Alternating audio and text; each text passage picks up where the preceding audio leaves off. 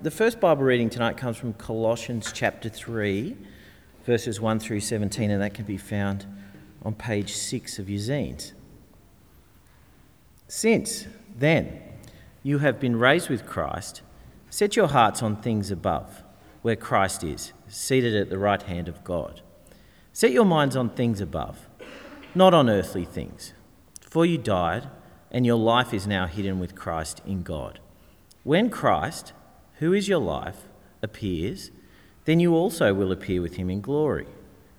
Put to death, therefore, whatever belongs to your earthly nature sexual immorality, impurity, lust, evil desires, and greed, which is idolatry. Because of these, the wrath of God is coming. You used to walk in these ways in the life you once lived. But now you must also rid yourselves of all such things as these anger rage, malice, slander, and filthy language from your lips. Do not lie to each other, since you have been taken off, since you have taken off your old self with its practices, and have put on the new self, which is being renewed in knowledge in the image of its creator. Here there is no Gentile or Jew, circumcised or uncircumcised, barbarian, Scythian, slave or free, but Christ is all and is in all. Therefore, as God's chosen people, holy and dearly loved. Clothe yourselves with, clothe yourselves with compassion, kindness, humility, gentleness, and patience. Bear with each other and forgive one another if any of you has a grievance against someone. Forgive as the Lord forgave you. And over all these virtues, put on love, which binds them all together in perfect unity. Let the peace of Christ rule in your hearts since as members of one body you were called to peace, and be thankful. Let the message of Christ dwell among you richly as you teach and admonish one another with all wisdom through psalms, hymns, and songs from the Spirit, singing to God with gratitude in your hearts. And whatever you do, whether in word or deed, do it all in the name of the Lord Jesus, giving thanks to God the Father through him. Now, the second reading comes from 1 Thessalonians chapter 2, verses 1 to 12, and is on page 7. You know, brothers and sisters, that our visit to you was not without results. We had previously suffered and been treated outrageously in Philippi, as you know, but with the help of our God, we dared to tell you his gospel in the face of strong opposition. For the appeal we make does not spring from error or impure motives, nor are we trying to trick you. On the contrary, we speak as those approved by God to be entrusted with the gospel. We are not trying to please people, but God, who tests our hearts. You know we never used flattery, nor did we put on a mask to cover up greed. God is our witness. We were not looking for praise from people, not from you or anyone else, even though as apostles of Christ we could have asserted our authority. Instead, we were like young children among you. Just as a nursing mother cares for her children, so we cared for you, because we loved you so much. We were delighted to share with you not only the gospel of God, but our lives as well. Surely you remember, brothers and sisters, our toil and hardship. We worked night and day in order not to be a burden to anyone while we preached the gospel of God to you. You are witnesses, and so is God, of how holy righteous and blameless we were among you who believed. For you know that we dealt with each of you as a father deals with his own children, encouraging, comforting, and urging you to lives worthy of God, who calls you into his kingdom and glory. This is the word of the Lord.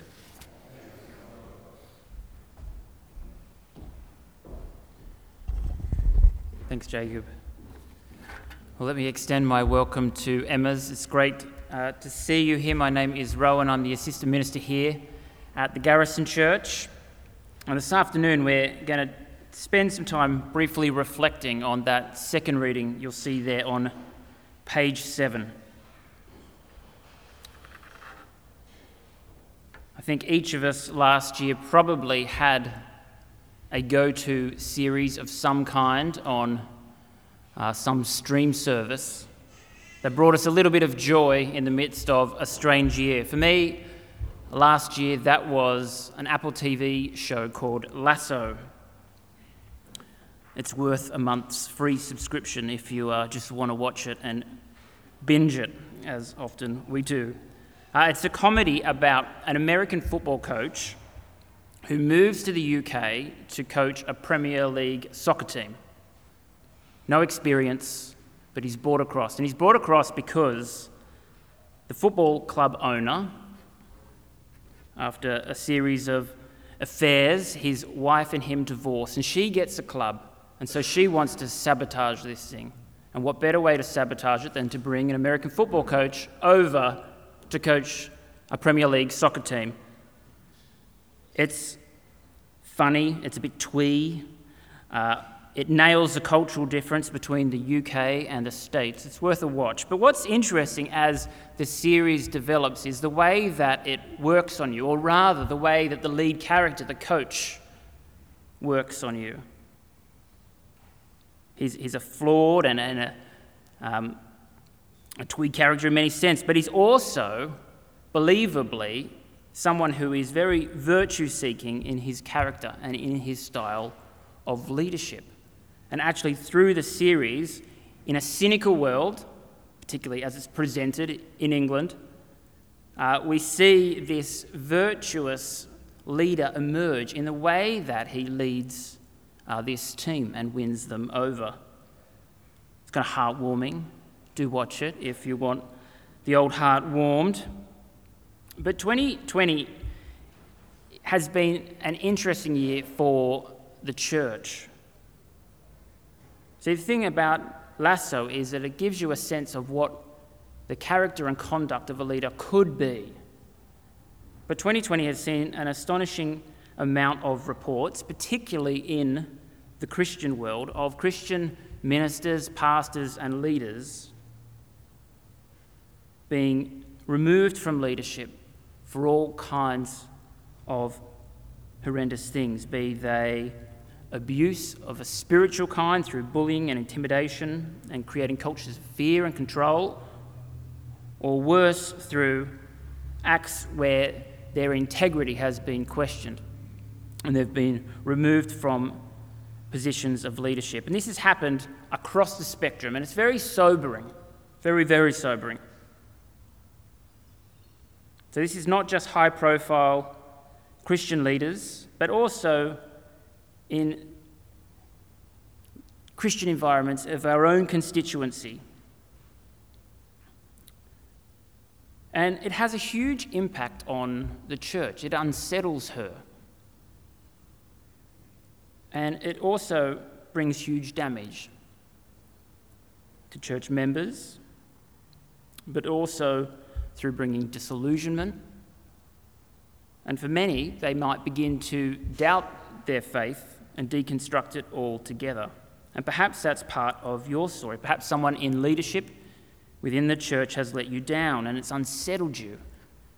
And rightly so, because something has gone wrong. The lives of Christian ministers, pastors, leaders, I'll use those words interchangeably throughout this afternoon, matter. Their treatment of people matter. And in today's passage, Paul outlines what genuine Christian ministry should look like. But before we look into it, perhaps it's helpful for you just to bring to mind what you think should characterize Christian leadership. What should it look like? What characteristics, gifts, methods, manner should someone in Christian leadership have, because today will be a great opportunity to compare and contrast that with Paul's and with God's Word. But it's a sobering message, particularly. Uh, I've found it in both preparation and as we consider this theme. Well, just to paint a brief bit of context, Emma helpfully reminded us that Thessalonians is one of Paul's first letters and arguably the first to be written in the New Testament before the Gospels. Paul we know from this letter and from other writings in Acts 17, has planted this church in this city of Thessalonica. He's brought the gospel there. He's proclaimed that Jesus is the Messiah who rose from the dead. And we've seen that people have put their trust in the Lord Jesus. In Acts 17, we're told that some Jews, God fearing Greeks, and quite a few prominent women believed. And Paul is said to have been there for three weeks, but then very abruptly, he leaves.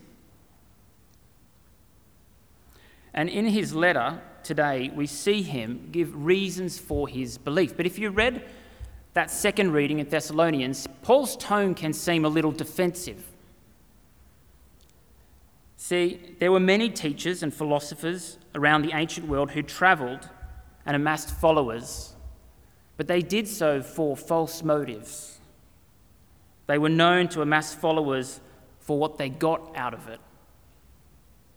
And as you reconstruct this letter, because we're not told everything explicitly, it seems that Paul's response here the defensive tone is that allegations of him being like one of these teachers have potentially been made. And so he, he speaks about the nature of his ministry, but he does it for a reason because he wants them to persevere in their faith.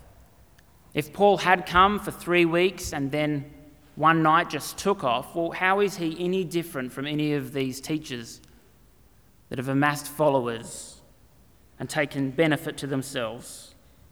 Well, this is Paul's apologetic, as it were, for why he is not like them.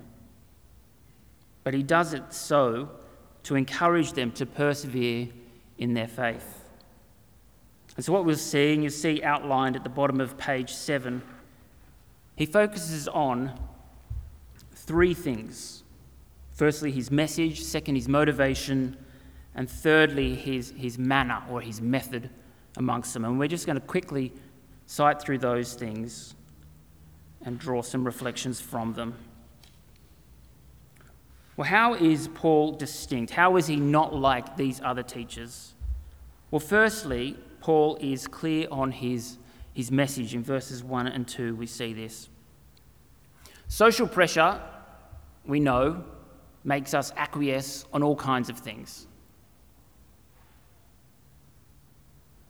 You know, there's, there's menial things that we, we crumble on, but particularly in certain relational dynamics at times, we can acquiesce on our convictions when there's pressure upon us to say certain things, to be silent about certain things. We've all felt that at some point. But what we see here is that Paul has just come from Philippi, he's just experienced suffering for proclaiming the gospel and persecution.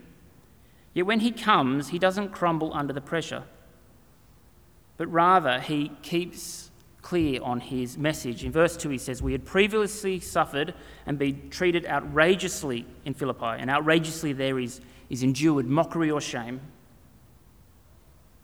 But he says, As you know, with the help of our God, we dared to tell you his gospel in the face of strong opposition.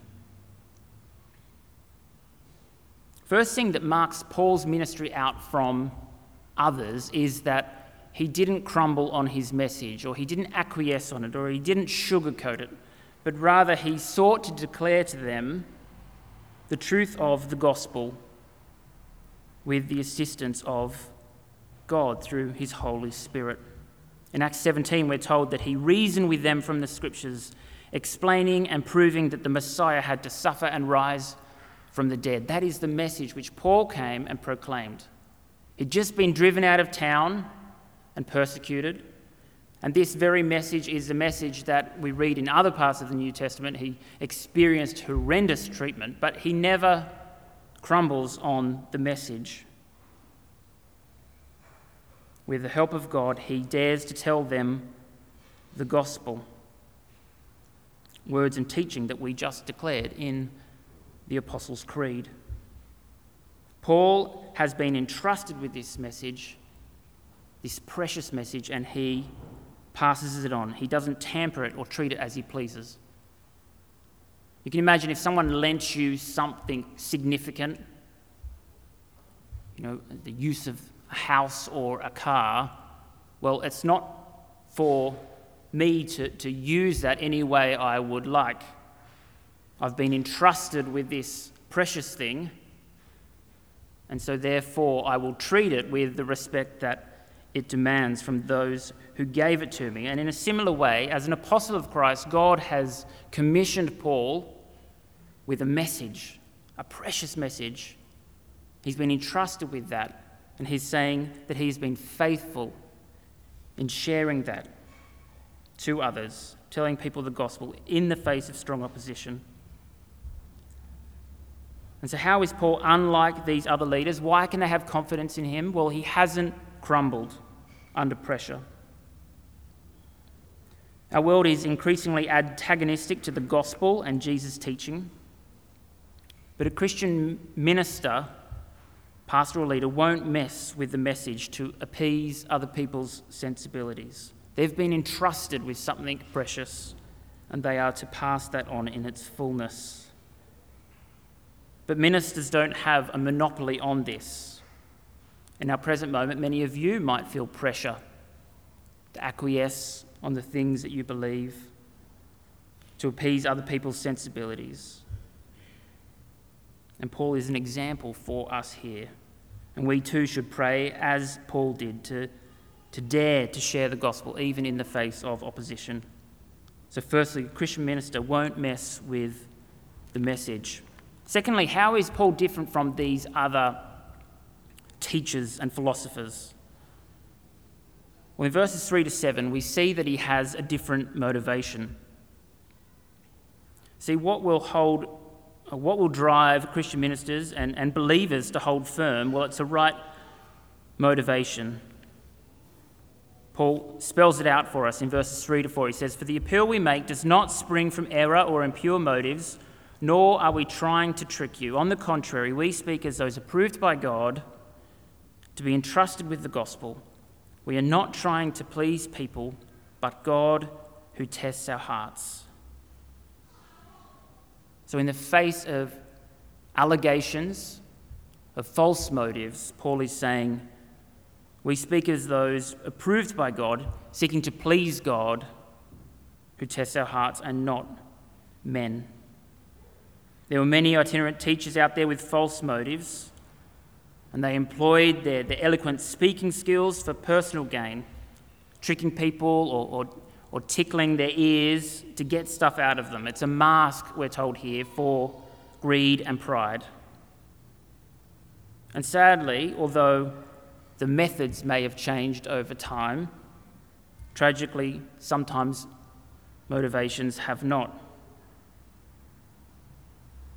People in Christian leadership continue to use their influence, power, education, eloquence, and charisma under the, the pretense of good or even generosity, even the gospel, for self gain. This can be in the form of Christian celebrity, the great irony that that is. Some pastors' Instagram accounts are a catalogue of who they're with, where they're at, and what they're wearing just look at the hashtag preacher sneakers to uh, see what I mean. But perhaps it's more in, in our constituency or in, in the institutions that we're, we're part of, it's more uh, displayed in different ways through power. Influence, education, eloquence, or charisma is wielded to get one's way or to inhibit others through bullying, domineering, intimidation uh, or worse still, through sexual abusive behaviours. It happens. And some of those things, they may even think it is for a, a greater good. But the fruit of it actually reveals what's going on. It's a mask, we're told here, for greed and pride. And tragically, there are many church members and staff who have suffered under such leaders. When one un, uh, experiences this, it's understandable that their faith is shaken. And if such allegations were made of Paul, that he had left them, that maybe he had been there to get some kind of monetary gain, well, this could shake the faith of this young church. And so Paul hits these allegations head on and he denies such motives. He says, We're not trying to please people, but God. who tests our hearts. He defends his ministry. He's acted above board. He has sought to please God, not man. But then we see he's not sought to use them either for greedy gain. In verse 5, he says, You know, we never used flattery, nor did we put a mask to cover up greed. God is our witness. And he goes on in verse 9 to say, Even though as apostles we could have received financial support from you, we chose not to. It's not a, a right that he waves, you know, uh, that he, he wields, but rather he waves it so that he would not be an obstacle to them. Rather, he describes himself like a young child that is innocent and gentle among them. Paul addresses these potential allegations by saying that a Christian minister won't mess with the motive. They seek to please God rather than man. And this moves us to our, our final point Paul's ministry manner and, and method in verses 8 and 12. In the face of these allegations, he's both defended his ministry, his message, that he hasn't acquiesced on it, his motivation, that it's not from greed or pride, but seeking to please God rather than man. That's about his character. And then he now speaks about his conduct among them, his manner and his his method. And what's interesting here is that sometimes I think we could use the um, I'm not fearing man, I'm, I'm fearing God to be an excuse to treat people badly. But Paul doesn't do that here. In fact, in highlighting his manner, he, he highlights his gentleness and his tender care for them. That he fears God and not man, that he seeks to please God and not man, doesn't make him indifferent to people. It means that he actually cares for them more. He tenderly cares for them. And we're given here probably the most tender, tender pastoral portrait in the New Testament. A portrait that we will see should describe every Christian leader. And it's familial language, it's that of a mother and a father.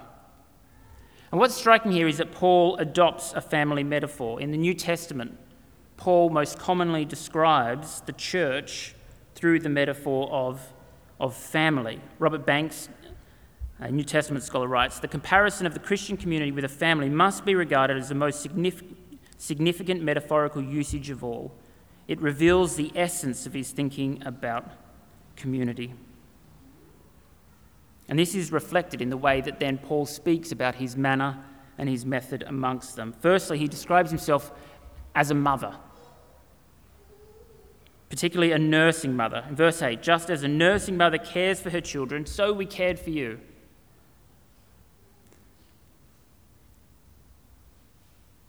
The children a mother holds are the things that are most dear to her. The ones she nurtures and cherishes and, and feeds from her own body. A mother's life is bound up with the life of a child. And that is the language that Paul chooses to adopt here. His life is bound up with them. He says, Because we loved you so much, we were delighted to share with you not only the gospel of God, but our lives as well. The Christian leader is to have a strong bond of affection and care for the congregation which involves being part of their lives, that they might know them, see them, and have access to them.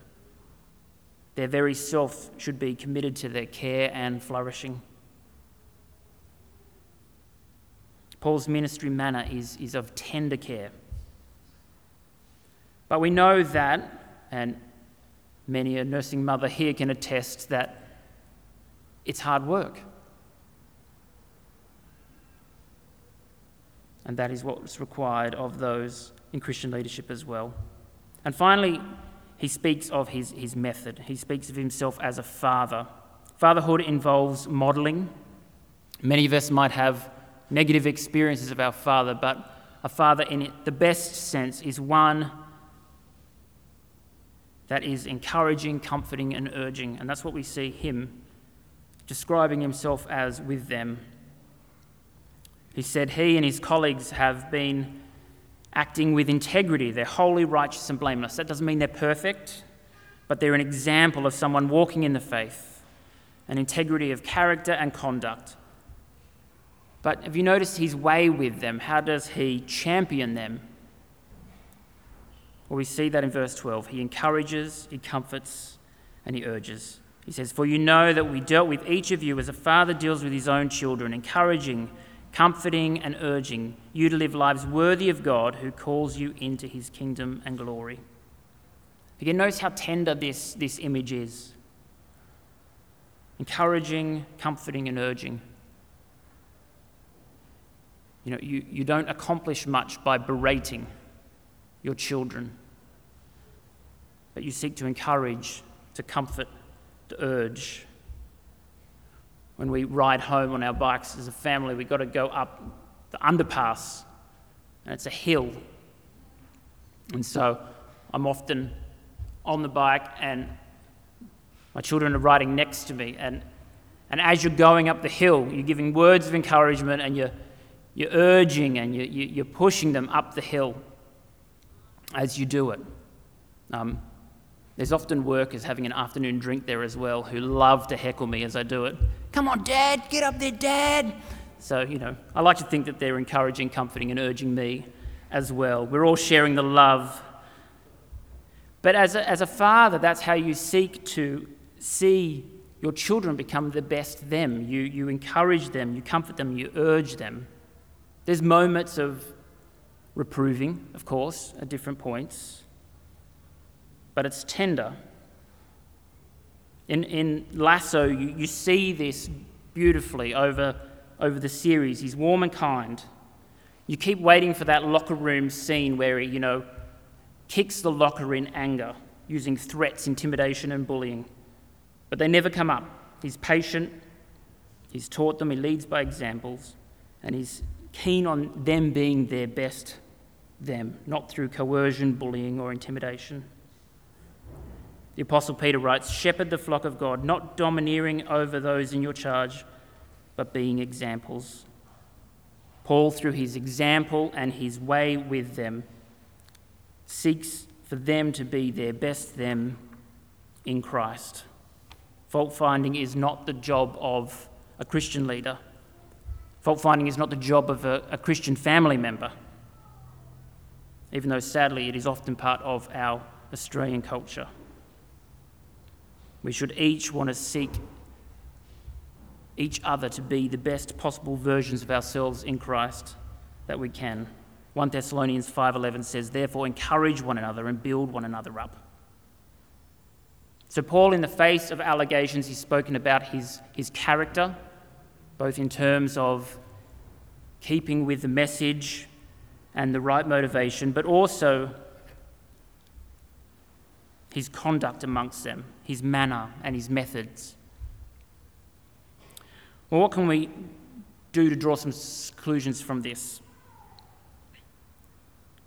Well, Paul defends himself against these allegations so that they don't lose heart. And I don't know where you're at, but perhaps you've lost heart and trust in the leadership of the church, be it individuals, institutions, and there have been many examples where it's fallen short, and we've fallen short. And so, as we consider this, I thought of a few, to use a word of Rob Forsyth, learnings that we can take away for us. The first one is for those in, in, in Christian leadership.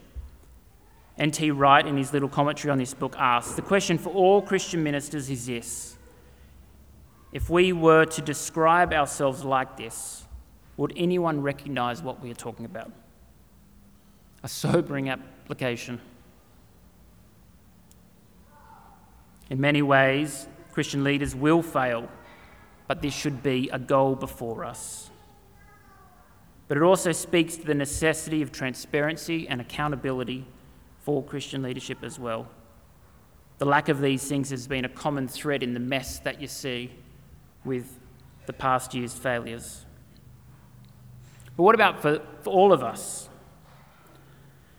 Well, firstly, today's passage should shape our expectations of Christian leadership. what characteristics, gifts, manner, and method we hold them to.